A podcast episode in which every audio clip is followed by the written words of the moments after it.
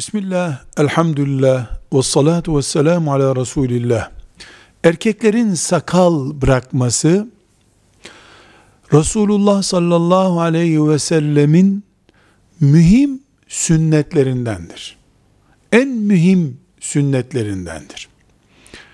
Hatta öğlen namazının farzından önce kıldığımız sünnetinden daha önemlidir denebilecek kadar yeri vardır. Müekket sünnetlerdendir. Açık emri vardır sallallahu aleyhi ve sellemin. Ama farz ibadetlerden biri gibi de değildir. Mesela öğle namazının farzı gibi değildir.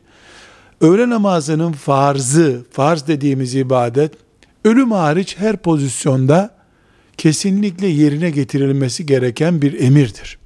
Sakal, onca büyüklüğüne ve ağırlığına rağmen bazı şartlarda kesilebilir. Bu mazeretler kabul edilebilir. Farz ibadetler içinse hiç kabul edilebilir bir mazeret yoktur. Keyfi bir nedenle Müslüman sakalına jilet vurmamalıdır.